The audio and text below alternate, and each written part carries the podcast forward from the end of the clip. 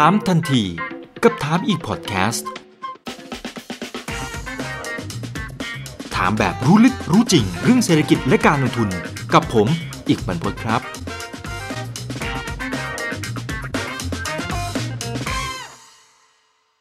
สำหรับวันนี้เราจะพาทุกท่านนะครับมาค้นหาไอเดียในการหาหุ้นปันผลของกลุ่มธนาคารกันบ้างนะครับ หลังจากที่ก่อนหน้านี้ทางฝั่งของแบงก์ชาตินะครับก็ก็มีในเรื่องของตัว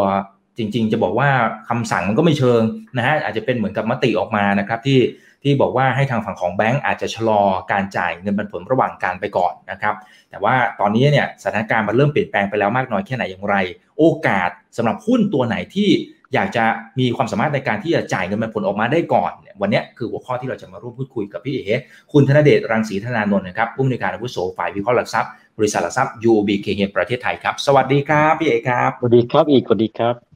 ครับ เอาเริ่มต้นจากไอเดียก่อนแล้วกัน ในการที่ค้นหาว่ากลุ่มแบงค์นะครับหนึ่งยังน่าสนใจในแง่ของเงินปันผลไหมนะครับ อย่างที่สองถ้าน่าสนใจนะครับ ตัวไหนที่มีโอกาสจ่ายได้ก่อนใครทีเลียเนี่ยมันมีอะไรที่ควรจะต้องพิจารณาบ้างนะครับผมแยกคร่าวๆง่ายๆเลย แบงก์ต่างกับคนอื่นยังไง ธุรกิจธนาคารเนี่ยปกติเราเราจะใช้เงินกองทุนต่อสินทรัพย์เสี่ยง คาเรโชนี่แหละที่เขาพูดพูดกันเนี่ยอ่าเท่าไหร่ ธุรกิจที่ไม่ใช่แบงก์เขาดูที่ DE ratio ถูกไหมครับ DE ratio ครับสูงไม่สูง เกินเกณฑ์ไหม ถ้าเกินเกณฑ์จ่ายได้ไหมภาระหนี้เยอะหรือเปล่า มี cash flow ไหมนั่นคือหลักที่ต่างกัน คือแบงก์ไม่ได้วิเคราะห์ DE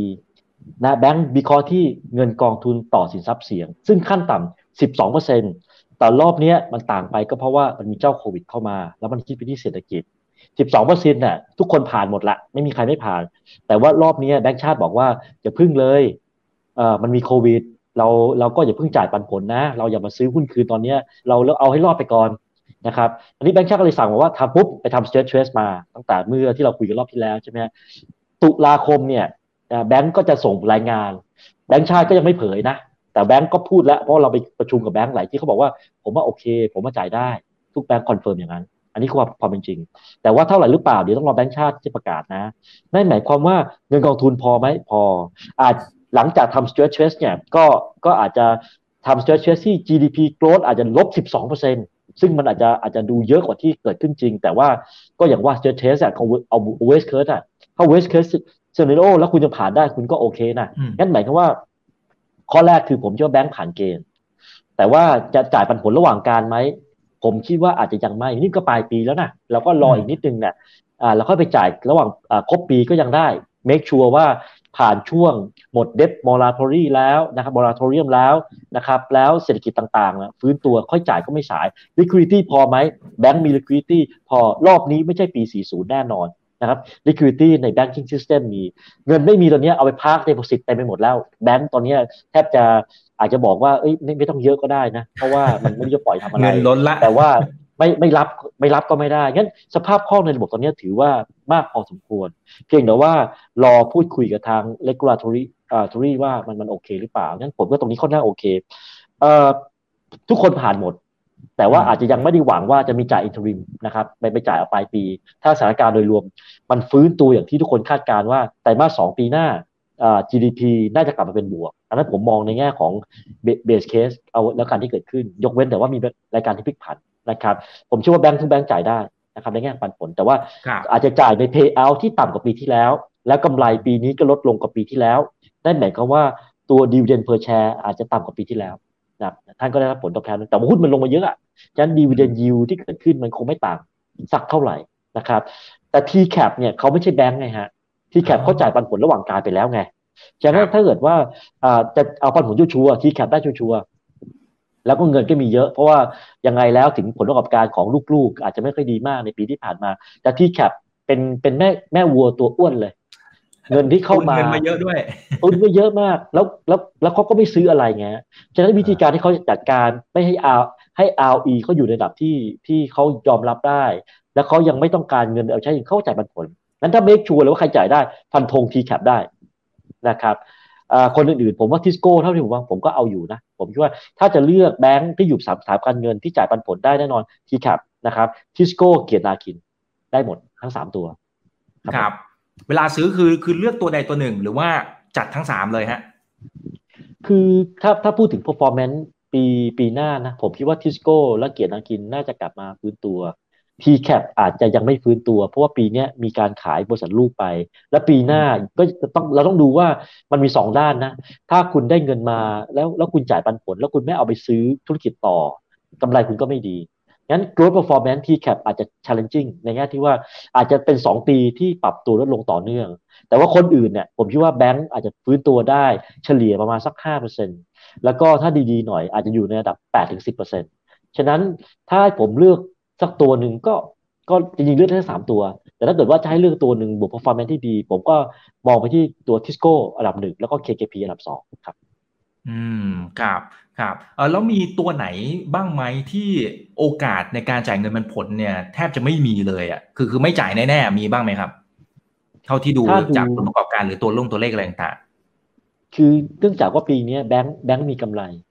ฉะนั้นเงินกองทุนของแบงค์น่าจะพอนั้นถ้าถ้าดูจากเอ่อตัวตัวเลขเรโชที่มีอยู่บวกกับเกณฑ์ที่โดยแบงค์ชาติ แล้วก็บวกลบด้วย stretch t r a c e แล้วเนี่ย แบงก์ก็ยังอยู่ในขายที่สามารถจ่ายเงินปันผลได้ทุกแบงก์เพียงแต่ว่าอัตราการจ่ายก็คือว่า payout ratio dividend per share ต่อต่อ EPS เนี่ยมันอาจจะน้อยหน่อยก็ได้ ขึ้นอยู่กับว่าเขาจะพิจารณาอย่างไรนะครับอันนั้นก็มากกว่าที่ที่ทำให้นักลงทุนเลือกเลือกนั้นก็ก็ถ้าใครเน้นเน้นปันผลก็เลือกตัวที่ผมบอกไปอะนะอันนั้นค่อนข้างจะแน่นอน แต่ตัวอื่นท่านก็ไปดูอีกทีหนึ่งเพราะตัวอื่นอาจจะมีอัพไซด์ขึ้นเยอะก็ได้เพราะว่า valuation ถูกเหลือเกิน ครับคือคือโดยศักยภาพแล้วก็โดยสถานะทางการเงินเนี่ยกลุ่มเนี้ยไม่มีปัญหาอะไร เท่าที่เท่าที่พี่เอ๋ได้ได้ไล่เรียงกันไปเมื่อสักครู่นี้นะครับจ่ายเงินผลได้อยู่แล้วล่ะ มากน้อยอันนี้แล้วแต่นโยบายของแต่ละธนาคารนะครับ ก็ต้องว่ากันต่อไปนะฮะ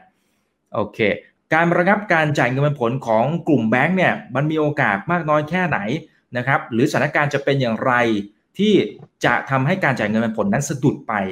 นะครับคือคือเขาอาจจะมองเห็นณตอนนี้เท่าที่ผมฟังพี่เอ๋เนี่ยคือสถานการณ์ณเวลานี้เนี่ยโดยที่เราอาจจะไม่มีการระบาดระลอกที่2หรือระลอกที่ 3 แล้วแต่นะครับเท่าที่เท่าที่เห็นณปัจจุบันเขายังจ่ายได้ไง มันจะมีกรณีไหนบ้างไหมนะครับถ้ามันแย่ลงมากๆปุ๊บเนี่ยอาจจะให้ทางแบงก์เนี่ยอาจจะตัดสินใจไม่จ่ายเลยอ่าสำหรับปีปีหน้านะครับผมก็บรรทัดฐานก็คือเงินกองทุนไม่พอ ถ้าเงินกองทุนไม่พอหนึ่งห้ามจ่ายปันผลห้ามโต แล้วไปเพิ่มทุน อันนี้คืออันนี้คือกติกาสากลเลยนะ เหมือนกับปี 0809 ฮะ มีแบงก์ยุโรปหลายแบงก์ที่เงินลงทุนไม่พอหนึ่งห้ามจ่ายปันผลเลยนะ และห้ามโตด้วย เพราะถ้าคุณโตแล้วเนี่ย ถ้าสินทรัพย์เสี่ยงคุณโต สุดท้ายคุณก็ทริกเกอร์ที่ตัว BS ratio อยู่ดีฉะนั้นคุณไปเพิ่มทุนซะงั้นอันแรกก็คือสิ่งที่แบงก์จะทำก็คือกลับด้านเงี้ยหนึ่งต้องไม่เพิ่มทุนนะเธอต้องไม่เพิ่มทุน เธอต้องเอาอยู่นะ อันที่สองเนี่ยนะครับเอ่อถ้าถ้าเธอต้องให้ผ่านเกณฑ์ก่อน แล้วถึงจ่ายปันผลได้งั้นถ้าดูเกณฑ์ตรงนี้นะ ถามว่าอะไรที่ทำให้พลิกผลก็ NPL จะขึ้นเท่าไหร่ และสำรองจะสูงเท่าไหร่ และเป็นมีกำไรหรือเปล่างั้นถ้าเรามองว่าปีนี้มีกำไร NPL เพิ่มขึ้นไหมแน่นอน มันขึ้นอยู่แล้ว แต่ว่ายังยืนยันว่าเป็นการเพิ่มขึ้นอย่างต่อเนื่องไม่ใช่เพิ่มขึ้นแบบโหแบบที่เรากลัวตอนแรกจะขึ้นแบบเป็นค่อยไปค่อยเป็นค่อยไป ให้เวลาในการหายใจ ให้เวลาที่คุณจะขยายเวลาในการตั้งสำรองนี่ที่สูงขึ้น แล้วอาจจะมี option อื่นๆก็ได้ ที่จะใช้วิธีในการที่จะ set zero เอาเอา NPL ลงให้เร็วกว่าที่คิด แล้วแต่กลยุทธ์กลวิธีในระดับประเทศ อันนี้เราพูดถึงระดับ national national agenda เลย ถ้าทำได้ผมคิดว่ามันก็โอเคงั้นถ้า NPL ไม่ได้สูงขึ้นมาก ผมเชื่อว่าแบงก์ชาติกับแบงก์คงไม่ใจร้ายที่จะไม่จ่ายเงินปันผลให้ให้ให้กับผู้ถือหุ้น แต่จะฟันธงร้อยเปอร์เซ็นต์ไหมคงยังตอบไม่ได้ ความเสี่ยงก็คือว่า NPL เพิ่มขึ้นมากแค่ไหน และสำรองกันถ้ามันไม่ได้เพิ่มขึ้นในระดับที่น่ากังวลมาก ผมเชื่อว่าไม่ถึงบากเอาแรงแบงก์อยากจะจ่ายเงินให้กับผู้ถือหุ้นครับครับที่พี่เอบอกว่า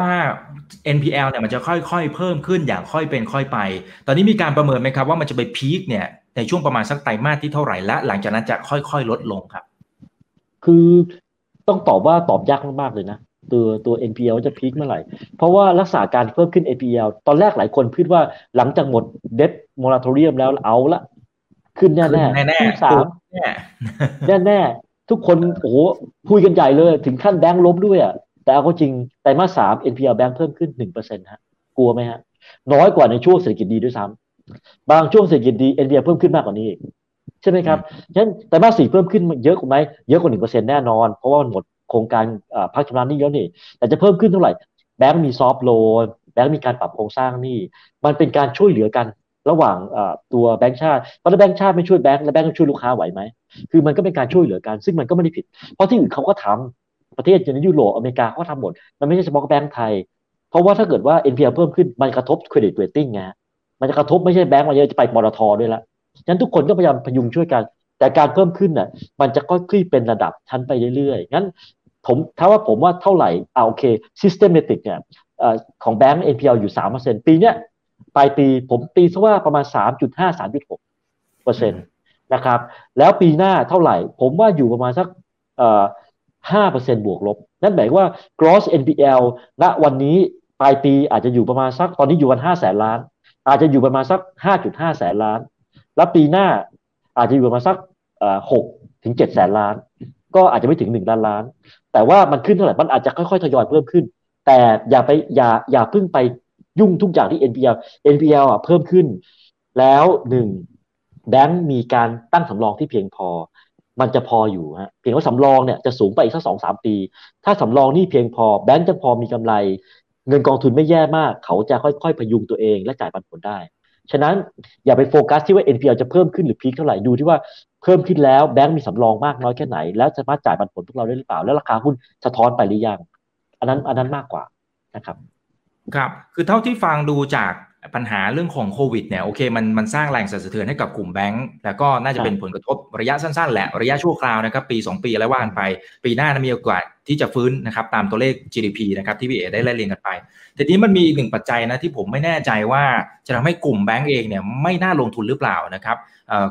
สิ่งที่ว่านี่ก็คือสิ่งที่เรียกว่า social banking นะครับ social bank นะครับไอ้ที่บริษัทเทคโนโลยียักษ์ใหญ่หลายๆเจ้า ตอนนี้เขาเริ่มขยับขยาย มาทำธุรกรรมที่เกี่ยวข้องกับทางด้านของการเงินนะครับไม่ว่าจะเป็น Ant Financial เนี่ยเขากำลังจะระดมทุนในตลาดหลักทรัพย์ฮ่องกงนะครับไม่ว่าจะเป็นทางฝั่งของ Grab นะไม่ว่าจะเป็นแม้กระทั่ง Line นะครับก็ไปขอ license เรื่องของการเงินอะไรมาแล้ว Facebook นะฮะก็ทำไอ้พวกลิบล่าแล้วก็อยากจะมาเจาะตลาดพวกการเงินอะไรต่างๆคือมันกลายเป็นว่า ทางแบงค์เนี่ยโอเคแข่งกันเองนั่นคือเรื่องหนึ่งแล้วก็ดูเหมือนว่าไอการแข่งกันเองเนี่ยมันน่าจะหาจุดที่ที่พอ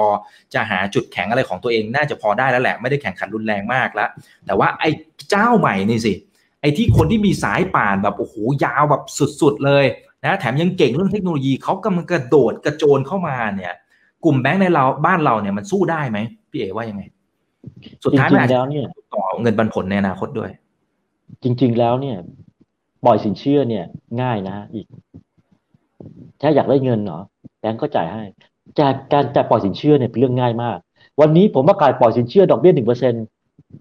คุณไม่ต้องกลัวที่จะไอโซเชียลแบงกิ้งอะคนเดินมาต่อคิวของเงินแบงก์ปัญหาของธุรกิจธนาคารคือ risk management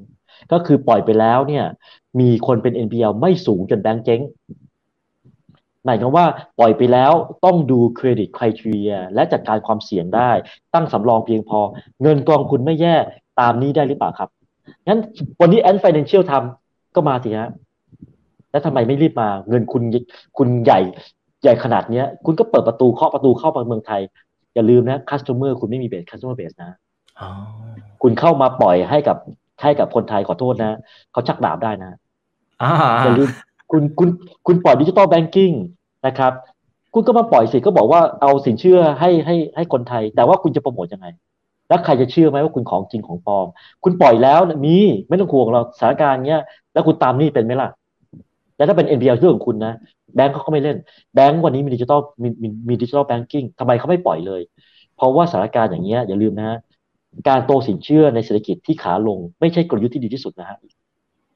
แต่ว่าจะ balance port ยังไงงั้นวันนี้สิ่งที่เขาปล่อยคือว่าเราปล่อยให้ใครที่เรารู้จัก แต่เราปล่อยในอัตราความเสี่ยงที่มันควบคุมได้และราคาถูกลง เช่น ผมก็ปล่อย P-Loan นะ ผมก็ปล่อย P-Loan คุณ 20%วันนี้ผมใช้ digital banking ผมใช้ AI ผมลดต้นทุน ผมปล่อยคุณ 15%ผมปล่อยคุณ 10%แต่ผมมั่นใจว่า NPL คุณไม่ขึ้น ผม happy แล้วถ้าเกิดคนคนหนึ่งจะเป็น Ant Financial หรือจะเป็น Facebook เข้ามาปล่อย คุณจะ peg ราคาของเงินยังไง ถ้าคุณตามหนี้ไม่ได้ วันนี้ทำไม pico ไม่ success ทำไมนาโนไม่ success ก็เพราะว่าปล่อยไปแล้วเป็น NPL ไงธุรกิจธนาคารไม่ได้ไม่ได้อยู่ที่การปล่อยสินเชื่อ อยู่ที่ว่าปล่อยไปแล้วเนี่ย ตามหนี้เป็นไหมเพราะสุดท้ายถ้าตามหนี้ไม่ได้มันคือศูนย์ไงฮะฉะนั้นหมายความว่าถ้าผมกลัวแทนไหมผมคิดว่าถ้าคุณลงลงมาเล่นแบงก์ก็ปรับตัว แต่ผมคิดว่ากว่าที่คุณจะเข้ามากินตลาดไทยเนี่ย มันต้องใช้เวลาหลายหลายปีอย่างแน่นอน นะครับ แล้วจะเข้ามาแบบ partner อย่าลืมนะลายลายเขาก็แต่งลายเขาก็เป็นเพื่อนกับสีเขียวนะ Facebook เองเนี่ยเขาก็เป็นเพื่อนกับหลายสีนะ เพราะอะไรมันง่ายกว่าหนึ่งคุณไม่มี customer base สองก็คือคุณใช้ Facebook เป็นช่องทางในการเข้าถึงตรงนี้ แต่อย่าลืมนะข้อมูลของการใช้งานเนี่ยมันยังไม่มากพอที่คุณจะเข้าใจพฤติกรรมลูกค้า คุณจะใช้เหมือนกับอาลีอาลีบาบาที่เขาเริ่มต้นของจีนเนี่ยอันนั้นเขาเริ่มต้นจากศูนย์แล้วเขา build up ตัว SME port แล้วเขาเข้าใจพฤติกรรมในการสั่งซื้อสินค้า เขาถึงปีเปิดหน้าต่างในการปล่อยสินเชื่อ SME เพราะเขารู้จักพฤติกรรมคุณแต่นั้นกี่ปี ไม่ใช่เมืองไทยคุณมาขาย Facebook ไลฟ์สด แล้วคุณจะมาปล่อยสินเชื่อนะ ตามหนี้ได้หรือเปล่า ตามหนี้มันคิดต้นทุนนะ เพราะว่าถ้าเกิดลูกค้าตามหนี้คุณต้องจ้างทนายมาฟ้องร้องกันนะ มันมี operating cost เนี่ย วันนี้กลยุทธ์ของคนที่เข้ามาเปิดที่แบงก์เนี่ย ผมคิดว่าเขาจะเข้ามาในแง่ของ partner ก่อน partner มามาเป็นเพื่อนกัน ผมเก่งเรื่อง AI ผมเก่งเรื่องของอ convenient ผมเก่งเรื่องตรงนี้ แต่คุณเก่งเรื่องตามนี่ คุณเข้าใจพฤติกรรมลูกค้า เรามาจอยกัน สุดท้ายสิ่งสำคัญของนักลงทุนคือ ROI ไม่ใช่เหรอ ไม่ใช่การปล่อยสินเชื่อ ที่แบงก์จะจัดการได้นะครับ อืมครับโอเคครับ เห็นภาพเลยครับ ขอบคุณมากครับ มีท่านหนึ่งนะครับ ถามเข้ามาบอกว่า โอเค เมื่อกี้เข้าใจแล้วแหละนะครับ ที่พี่เอบอกว่าทางฝั่งของตัวทิสโก้ KKP นะครับก็มีโอกาสแล้วก็ทางฝั่งของทีแคปที่มีโอกาสที่จะจ่ายเงินเป็นผลแต่นั้นคือในมุมของปีหน้า แต่ท่านนี้ถามในระยะยาวๆเลย ถือยาวๆเลยนะครับ ตัวไหนที่จะจ่ายเงินเป็นผลได้แบบยั่งยืน เขาอยากจะถือแบบ ห้าปีสิบปี เออ เอาแบบยาวๆ แล้วมันจะอยู่ยืนยงนะครับมีบ้างไหมก็คือคือเบสิคลี่นะเราต้องเข้าใจเบสิคลี่ก่อนการจ่ายปันผลได้ไม่ได้ มันอยู่ที่เงินกองทุนคุณพอไม่พอ อ่าอันนี้เงินกองทุนคุณมีไม่พอพอมันอยู่ที่ว่าคุณมีกำไรหรือไม่มีกำไร ถ้าเรามองไปห้าปีสิบปี แล้วอีกบอกว่ามันมี social banking อันนั้นมันก็ตอบยากนะ วันนี้ผมว่าเกินเกินเกินห้าปี มันจะมีการเทคโอเวอร์ก็ได้นะอ่าถ้าเทคโนโลยีมามากจนมัน disrupt แบงก์บางแบงก์จนมีความรู้สึกว่าเอ้ยอย่างนี้ฉัน partner กับเธอก็ได้ อาจจะมีคนเข้ามาจีบแบงก์เล็ก ๆ ก็ได้เอ่อเพราะว่าคุณก็มีฐานลูกค้าประมาณนึงนะเราเรามาทำธุรกิจด้วยกันแต่แบงก์เล็กก็บอกว่าฉันก็ทำธุรกิจได้ใช่ไหมต้องฉันทำไมต้องแต่งงานกับเธอนะอันนั้นก็มันเกิดขึ้นได้ ย้อนไปปีศูนย์แปดศูนย์เก้าที่เกิดขึ้น ตอนนั้นทิสโก้ราคาสิบกว่าบาทนะโอ้โหไม่น่าเชื่อเลยนะครับ คนไหนที่ทิสโก้รู้งี้ รู้งี้ย้อนเวลากลับไป ใช่งั้นงั้นเคสเนี้ยที่ผมบอกก็คือว่าปี 0809 ตอนนั้นหุ้นทิสโก้ราคา 10 กว่าบาทจำได้ไหมครับ ปีที่แล้วจ่าย 9 บาทนะปันผลโอ้โหถ้ายังถืออยู่สภาพดูยิวนี่เท่าไหร่อะมันกี่เท่าตัวงั้นงั้นแต่ว่าผมก็จะว่ารอบนี้มันมีการเปลี่ยนไปเพราะว่าดิจิทัลไลเซชันมันมาเร็วมากเพราะเจ้าโควิดฉะนั้นผมไม่สามารถบอกเลยว่าอุ้ยอีกสิปีทิสโก้จะเป็นอย่างนี้ ผมผมคอนฟันธงไม่ได้ แต่ผมก็ยังบอกว่าทุกทุก ทุกการเปลี่ยนแปลงเนี่ยผมคิดว่ามันมันมี disruption อยู่แล้วว่าจะว่าเป็นตัวอะไร แล้วมันรุนแรงแค่ไหนตัวเนี้ย แต่รอบเนี้ยที่มันมาตัวแรงก็คือตัวเทคโนโลยีมาค่อนข้างแรง เอาจริงๆนะ ถ้าถ้าผมยกยกเคสตรงนี้นะ ไม่ใช่ แล้วถ้าเกิดคุณมาดีแล้วเป็น partner กัน แล้วทำไมคุณจะแต่งงานกันไม่ได้ ถ้าแต่งงานกันได้ ผมก็อยู่รอดไม่ใช่เหรอ อ่าใช่ใช่ไม่ไม่แน่นะ ฉะนั้นหมายความว่า แต่เราไม่อยากจะไปพูดยาวไง เพราะว่าโลกวันนี้พูดเกินห้าปีก็ยากแล้ว ไม่รู้จะปีเดียวยังยากเลยพี่เอ๋เดี๋ยวนี้ปีเดียวยังยาก งั้นงั้นวันนี้เราเราอาจจะมองนี้ดีกว่าว่า เราเล่นเกมเกมต่อเกมดีกว่าเหมือนกับเกมฟุตบอลเนี่ยเวลาวันนี้เราชนะกันทีละเกมดีกว่า แล้วเราดูว่าตอนนี้เอาอยู่ ปีหน้าเอาอยู่ แบงค์ไม่เจ๊งเงินกองทุนเพียงพอจ่ายปันผลได้กำไรค่อนข้างดี ก็ค่อยๆว่าไปตามเกม เพราะว่าถ้ามันไม่ดีจริงเราก็ขาย ครับครับเพราะนักลงทุนจริงๆ เราก็สามารถซื้อแล้วก็ขายเปลี่ยนตัวได้นะครับคุณวีรชัยอันนี้จาก Facebook นะครับ ก็บอกว่า BBL เนี่ยถือได้ไหมนะครับ ถ้าอยากจะถือในมุมของการลงทุน แล้วก็รอรับเงินปันผลนะฮะเพราะตีมของเราวันนี้คือเงินปันผลด้วยนะครับเห็นบอกว่าตั้งสำรองเยอะมาก แล้วก็เชื่อมไปอีกท่านหนึ่งที่มาจาก Line แอดนะครับ Line แอดเนี่ยถามเข้ามา บอกว่าการที่ BBL เนี่ยเข้าไปซื้อ Permata นะครับทางฝั่งของอินโดนีเซีย ด้านหนึ่งโอเคเขาเห็นด้วยในแง่ของการขยายตลาดนะครับแต่ว่าเจอโควิดเข้าไปเขาไม่แน่ใจเหมือนกันว่าที่นู่น NPL เป็นยังไงเพราะไม่รู้จะติดตามตัวเลขกันยังไงนะครับแล้วมันจะส่งผลต่อ ความสามารถในการจ่ายเงินปันผลในภาพรวมมันกลายเป็นตัวถ่วง มากกว่าการที่จะทำให้กลายเป็นพระเอกในอนาคตหรือเปล่า ก็โอเค ในแง่ของเพอร์มาต้าเนี่ยสิ่งที่เราทราบนะวันนี้ เพราะว่า BBL ไม่ได้ให้ข้อมูลชัด เพราะว่าพ r มต้าเป็น listed company แต่ว่าตอนนี้แบงก์เทพก็ถือพ r มต้าประมาณนัก98%กว่าๆแล้วนะครับแต่ว่าตามกฎของของทางอินโดนีเซีย ถ้าคุณยังต้องการ listed company คุณต้องให้ public ถือ 1%ยังตัวเลขก็ยังอยู่ในเกณฑ์ที่เขายังเป็น listed company ได้คราวนี้ตัวเลขพ r มต้าเป็นยังไง ก่อนที่ BBL จะเข้าไปซื้อพ r มต้าเนี่ยเขาเรียกว่า take big bath ไปรอบหนึ่งก็คือ NPL มีอยู่ช่วงหนึ่งขึ้น take big bath ไปเลยก็คือ ใส่สำรองเข้าไปเต็ม write off เข้าไปเต็มที่เลยงั้นหมายว่า Permata เท่าที่ผมฟังดูกับแบงก์กรุงเทพ NPL ไม่ได้เพิ่มขึ้นมากมายอะไร เพราะว่าไอ้ที่มีปัญหาเนี่ย take big bath ไปแล้วนะครับแต่ว่าเทรนโดยรวมเนี่ยมันก็คงจะขึ้นถึงว่าเศรษฐกิจของอินโดนีเซียเนี่ยยังเป็นขาขึ้นและขึ้นเร็วกว่าเมืองไทย ฉะนั้นถ้าดูตรงนี้แล้วเนี่ยแบงก์น่าจะมีการเติบโตได้ดีกว่า Permata มีสำรองต่อหนี้เสียต่ำกว่า BBL โอเค BBL มีร้อยเจ็ดสิบกว่า Permata มีประมาณสักร้อยสิบร้อยยี่สิบโอเคสำรองนี่อาจต้องเติม แต่เงินกองทุนต่อสินทรัพย์เสี่ยงของ Permata มีสามสิบเปอร์เซ็นต์นะสามสิบเปอร์เซ็นต์นะซึ่งสูงมาก หลังจากที่เขามีกลยุทธ์ในการรวมแบงก์กรุงเทพสาขาอินโดเข้าไปอยู่ที่ Permata เงินกองทุนสามสิบเปอร์เซ็นต์นะนั่นหมายความว่าสุดๆเลยคือคือมีเยอะมากนั้นผมก็คิดว่าถ้าเราพูด ใน base case นะ base case ว่าเศรษฐกิจโลกปีหน้าฟื้นตัวไทยฟื้น อินโดค่อยฟื้น ทุกคนก็ฟื้นหมด เพียงว่าจะฟื้นมากฟื้นน้อยงั้นจากการโดยรวมแล้วเนี่ยผมเชื่อว่ามันจะค่อยๆฟื้นตัว แล้ววันนี้เห็นไหมฮะทุกคนโตต่างประเทศหมดแล้วบางคนไปฟิลิปปินส์ BAY ไปฟิลิปปินส์อ่าหลายที่ไปพม่าไปกัมพูชาไปอินโด เพราะว่าอะไรเพราะประเทศเหล่านี้โตมากกว่าเมืองไทยงั้น ถ้าเรา assume นะว่าเศรษฐกิจโตไทยเมืองไทยโตแต่โตแกร็นน่ะ ต้องยอมรับว่าวันนี้เมืองไทยแคระแกร็นกับคนอื่นเขาก็โตต่างประเทศงั้นเพียงแต่ว่าแบงก์ไทยยังมีสัดส่วนมากที่สุดในประเทศ ยกเว้น BBL ที่สัดส่วนประมาณสัก25%ของเขาเนี่ยเป็นต่างประเทศ คนอื่นยังเน้นในประเทศอยู่งั้นตรงนี้เองเนี่ยผมคิดว่าถ้าโตอินโดนีเซีย ผมก็มองว่ามันอาจจะยังไม่ได้ดีมากเหมือนช่วงก่อน pre โควิดเขาตัดใจจะซื้อ แต่ว่าวันนี้เอง Permata ก็ยังอยู่ในสถานะที่ค่อนข้างจะเป็นแบงค์ที่ยังโอเคอยู่นะครับ อืมครับพอดีเมื่อกี้พี่เอ๋แตะ แตะทางฝั่งของ BAY ด้วยนะครับ มีหนึ่งคำถามเข้ามาพอดีเลย อยากถามความเห็นเกี่ยวกับการที่ BAY เนี่ยเข้าไปถือบริษัทสินเชื่อในประเทศฟิลิปปินส์นะครับ ตรงนี้คือมันสะท้อนเห็นอะไรทำไมท่านนี้เขาบอกว่าทำไมไม่ไปอินโดนีเซีย เหมือนกับ BBL นะฮะทำไมถึงเลือกฟิลิปปินส์นะแล้วฟิลิปปินส์มันมีดีอะไรยังไงทำไม BAY เขามองเห็นอะไร คือผมอาจจะยังวิเคราะห์ลึกๆไม่ได้ เพราะว่าจริง ๆ ผมยังไม่ได้อ่านในรายละเอียดว่าคนที่เขาเข้าไปซื้อเนี่ยเป็นขนาดใหญ่ที่ไหน ที่ไหนยังไงทำไมไม่เข้าอินโดนีเซีย จริง ๆ การที่แบงก์เทพซื้อ Permata เนี่ยก็ก็คัดแล้วคัดอีกนะ เพราะว่าแบงก์อินโดนีเซียเนี่ยเป็นแบงก์รัฐ และเป็นแบงก์ที่เป็น foreign bank งั้น Permata อาจจะเป็นอะไรที่เขามองแล้วว่ามันคืออันที่ดีสุดที่เขาจะหยิบยืดได้ ที่เหลือเนี่ยน้อยแล้วนะครับทำไมเป็นฟิลิปปินส์ผมว่าฟิลิปปินส์เนี่ยโครงสร้างที่ดีอย่างนึงคือ ฟิลิปปินส์มีปริมาณประชากรที่เยอะ แล้วไม่ใช่ยังเป็นประเทศที่เติบโตอยู่ คือ คือประเทศเขายังยังมีผู้ผู้ที่น้องๆที่เกิดมาเนี่ยเยอะกว่าเมืองไทยเมืองไทยที่ตอนนี้มีปัญหานะก็คือ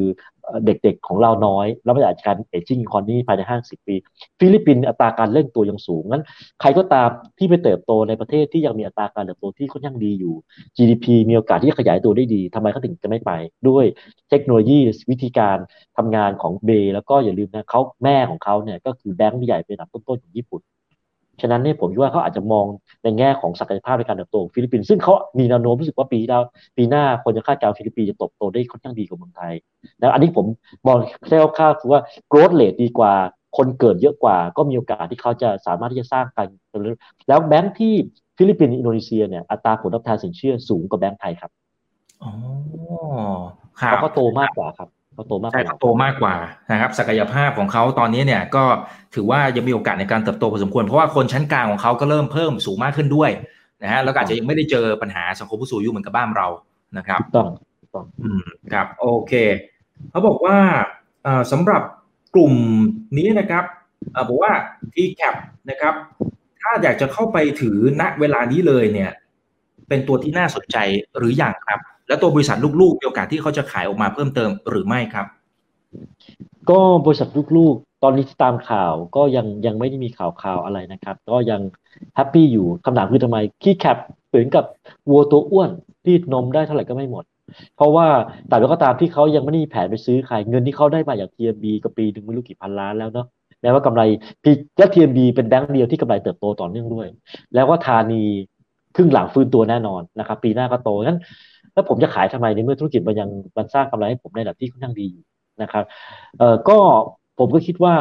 เอ่อในแง่ของการจ่ายปันผล t c a p ไม่ไม่ได้มีอุปสรรคมากเหมือนเหมือนแบงก์นะครับเพียงแต่ว่ากำไรของ t c a p เนี่ยในปีหน้ามันลง เพราะว่าปีนี้ปีนี้เขาขายอายุโนมโตะปีหน้าถ้าเขายังไม่ได้ขายบริษัทลูกที่มีไซส์ขนาดใหญ่อายุโนโตเนี่ยตัวกำไรอาจจะทำให้ t c a p อาจจะไม่ดูเด่นมาก แต่ว่าปันผลเนี่ยยังโอเคอยู่ แล้วก็ผมเชื่อว่าเขาจะจ่ายปันผลในระดับที่สูงกว่าก่อน ก่อนก่อนที่จะมีการขายตัว TMB ตอนนั้นเขาจ่ายปันผลประมาณสัก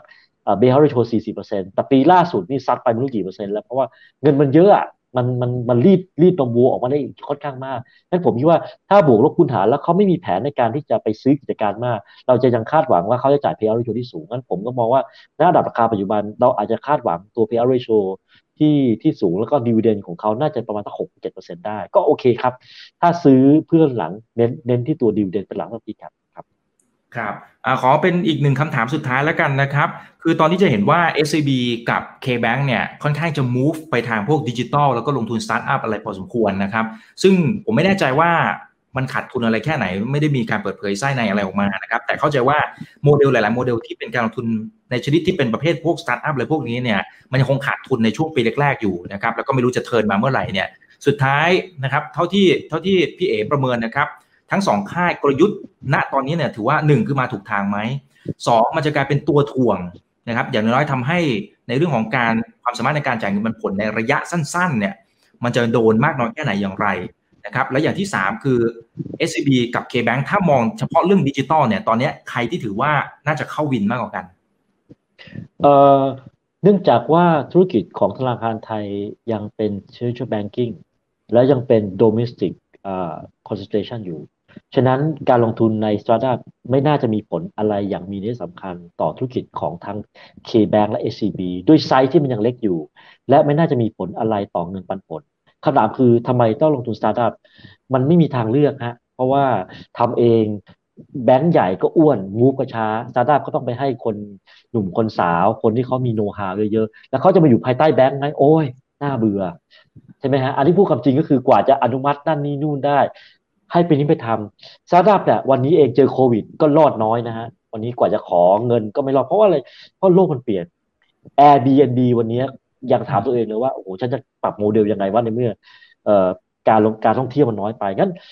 วันนี้เองพลวัตมันเปลี่ยนเหมือนกัน แต่ว่าแบงค์ไม่มีทางเลือกฮะคือถ้าไม่ทำคุณก็รอวันศูนย์พันอะยังต้องทำแต่ว่าจะทํำยังไงแล้วดี อันนี้ผมยังตอบให้ไม่ได้ แต่ว่าคุณต้องทำแล้วก็มันมีชักมาแล้วขาดทุนอะริปโปก็เมกมันนี่ไม่ใช่เหรอครับ เมกมันนี่มหาศาลใช่ไหมครับ แต่ว่า K-Bank เองก็อาจจะมีในแง่ของ Venture Capital ที่ดีอยู่ เขาไม่ได้เปิดเผยฮะเราเราไม่ได้ทราบตรงนี้แต่ถามว่าระยะต่อการขาดทุนหรือกำไรเข้ามาในงบการเงินไม่ไม่ได้มีระยะ เพราะว่าเขาลงเป็น investment นะเขาไม่ได้ลงทุนเป็นเป็นเกมตรงนั้นมันเกินอันสุดท้ายก็คือเอ่อเลือกใครดีกว่ากัน จริง ๆ มันก็พูดยากเนื่องเนื่องจากว่าวันนี้มันยังไม่ได้เห็นความชัดเจนอย่างบางคนไปโรบินฮูดใช่ไหมบางคนก็ก็ไป ตัวอันนี้เหมือนกันผมจำชื่อไม่ได้ขอโทษด้วย ผมก็สูสีนะผมคิดว่าสูสีสำหรับค่ายสีสีเขียวแล้วค่ายสีม่วงฐานลูกค้าสีเขียวอาจจะเยอะกว่าฐานลูกค้าสีม่วงนิดหน่อย เพราะว่าสีเขียวกสิกรอาจจะเริ่มก่อน SCB แต่ว่าตัวเลขมันไม่ได้ต่างกันมากเพราะอย่าลืมว่าตัวตัวปริมาณของฐานเนี่ยมันอาจจะไม่ใช่ประเด็นในการสร้างกำไรนะคนมีฐานลูกค้าเยอะไม่ได้หมายว่าคุณจะ make profit มันอยู่ที่ว่า คุณจะทำไงให้ให้มันเกิดผลประโยชน์ และจริงdigitalization เนี่ย เท่าที่ผมศึกษาดูในเบื้องต้นอะมันจะช่วยคุณในการลดต้นทุนในระยะยาว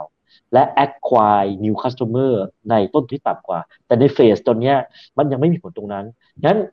ยังตอบไม่ได้ว่าสีเขียวสีม่วงใครเก่งกว่ากัน แต่ว่าสองคนนี้คือเบอร์ต้นๆของประเทศไทยในแง่ banking และไม่ใช่เฉพาะ banking นะ ผมเชื่อว่าถ้ากสิกรและ SCB เป็นเบอร์ต้นๆของประเทศนี้ในแง่ของ ดิจิตอลคงต้องใช้เวลาฮะเพราะว่าวันนี้เองโลกอาจจะเปลี่ยนแปลงไปไปไปได้อีกค่อนข้างมากเหมือนกัน แต่ว่าก็สรุปว่ายังไม่มีผลมากในเชิงงบการเงินหรือความสามารถการกำไรของทั้งกสิกร แล้วก็ SCB ที่มาจากตัวชนะล็อกฟินเทคแต่ระยะยาวผมคิดว่ามันไม่มีทางรอดนะฮะมันมันไม่มีทางเลือก ถ้าคุณไม่ทำก็คือรอรอวันสูญพันธุ์ฉะนั้นก็ต้องต้อง bet เอาว่าเป็นยังไงนะครับ ครับโอเคครับวันนี้คุยกันพอสมควรแล้วนะครับ เช่นเคยนะครับ อยากให้พี่เอ๋นั้นฝากทิ้งท้ายนะครับ ถ้าอยากจะไปติดตามช่องทางไหนอะไรยังไงนะครับ ที่เป็นผลงานของพี่เอ๋ครับ เชิญเลยครับ ก็ผมก็ทำงานอยู่ที่ UBK เย็นนะครับก็ถ้าใครสนใจติดตามดูก็ไปสามารถที่จะเปิดในเว็บไซต์เข้าไปดูในบทวิเคราะห์หลักทรัพย์ได้เหมือนกันนะครับในแง่ของการลงทุนแบงก์ก็ยอมรับว่าคือกลุ่มแบงก์จะเป็นกลุ่มที่ฟื้นตัวช้ากว่าเศรษฐกิจ เพราะว่าเป็นกลุ่ม ที่ได้รับผลกระทบ แล้วก็ต้องช่วยลูกค้า แต่กลุ่มที่แย่สุดคือโรงแรมและการบิน แบงก์อาจจะเป็นกลุ่มที่ถัดมาที่ไม่ใช่ดังนั้นงั้นลักษณะการฟื้นตัวของแบงก์จะไม่ใช่ V shape แต่ถ้าดูไล่เรียงจากตัวเศรษฐกิจที่ปีหน้าดีขึ้นจะดีบ้างดีน้อยดีขึ้น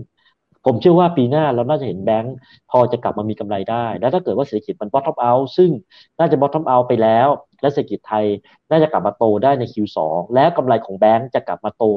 ได้ดีขึ้นใน Q2 นั่นหมายว่าถ้าเรา going forward การลงทุนไปสัก 3 เดือน 6 เดือน นั่นหมายว่า timing จริง ๆ ที่ผมเชื่อว่ากลุ่มแบงก์น่าจะกลับมาอยู่ในกระแสหรือเป้าหมายของทุกคนหลังจากที่มันลงมาเยอะแล้วเนี่ย ก็ไม่ปลายปีนี้ก็ไตรมาหนึ่งปีหน้า ฉะนั้นถ้าถามผมเป็นยังไง ไม่ต้องรีบเข้าเข้าตัวที่บวกพ้นน้ำก่อนตัวไหนที่เด่นเข้าไปก่อนตัวที่มีปันผลเงินกองทุนเยอะเข้าไปก่อน ตัวไหนที่ยัง ลงมาเยอะ แต่ว่ายังยังไม่มั่นใจก็เข้าช้าเนี่ยเข้าเข้าไปก่อน แต่ผมคิดว่าแนวโน้มกำไรถ้าเกิดถามผมว่าสามปีห้าปี ผมยังมองว่าแบงก์ยังเป็นหุ้น value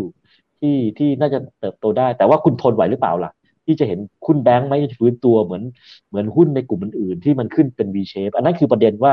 ซื้อแล้วจะทนถือได้หรือเปล่านั่นคือประเด็น แต่ถ้าเกิดว่าสามปีห้าปี ผมเชื่อว่าวันนี้ราคาหุ้นต้องสูง อีกสักปีหน้าผมเชื่อว่าราคาหุ้นแบงค์จะสูงกว่าปีนี้แน่นอน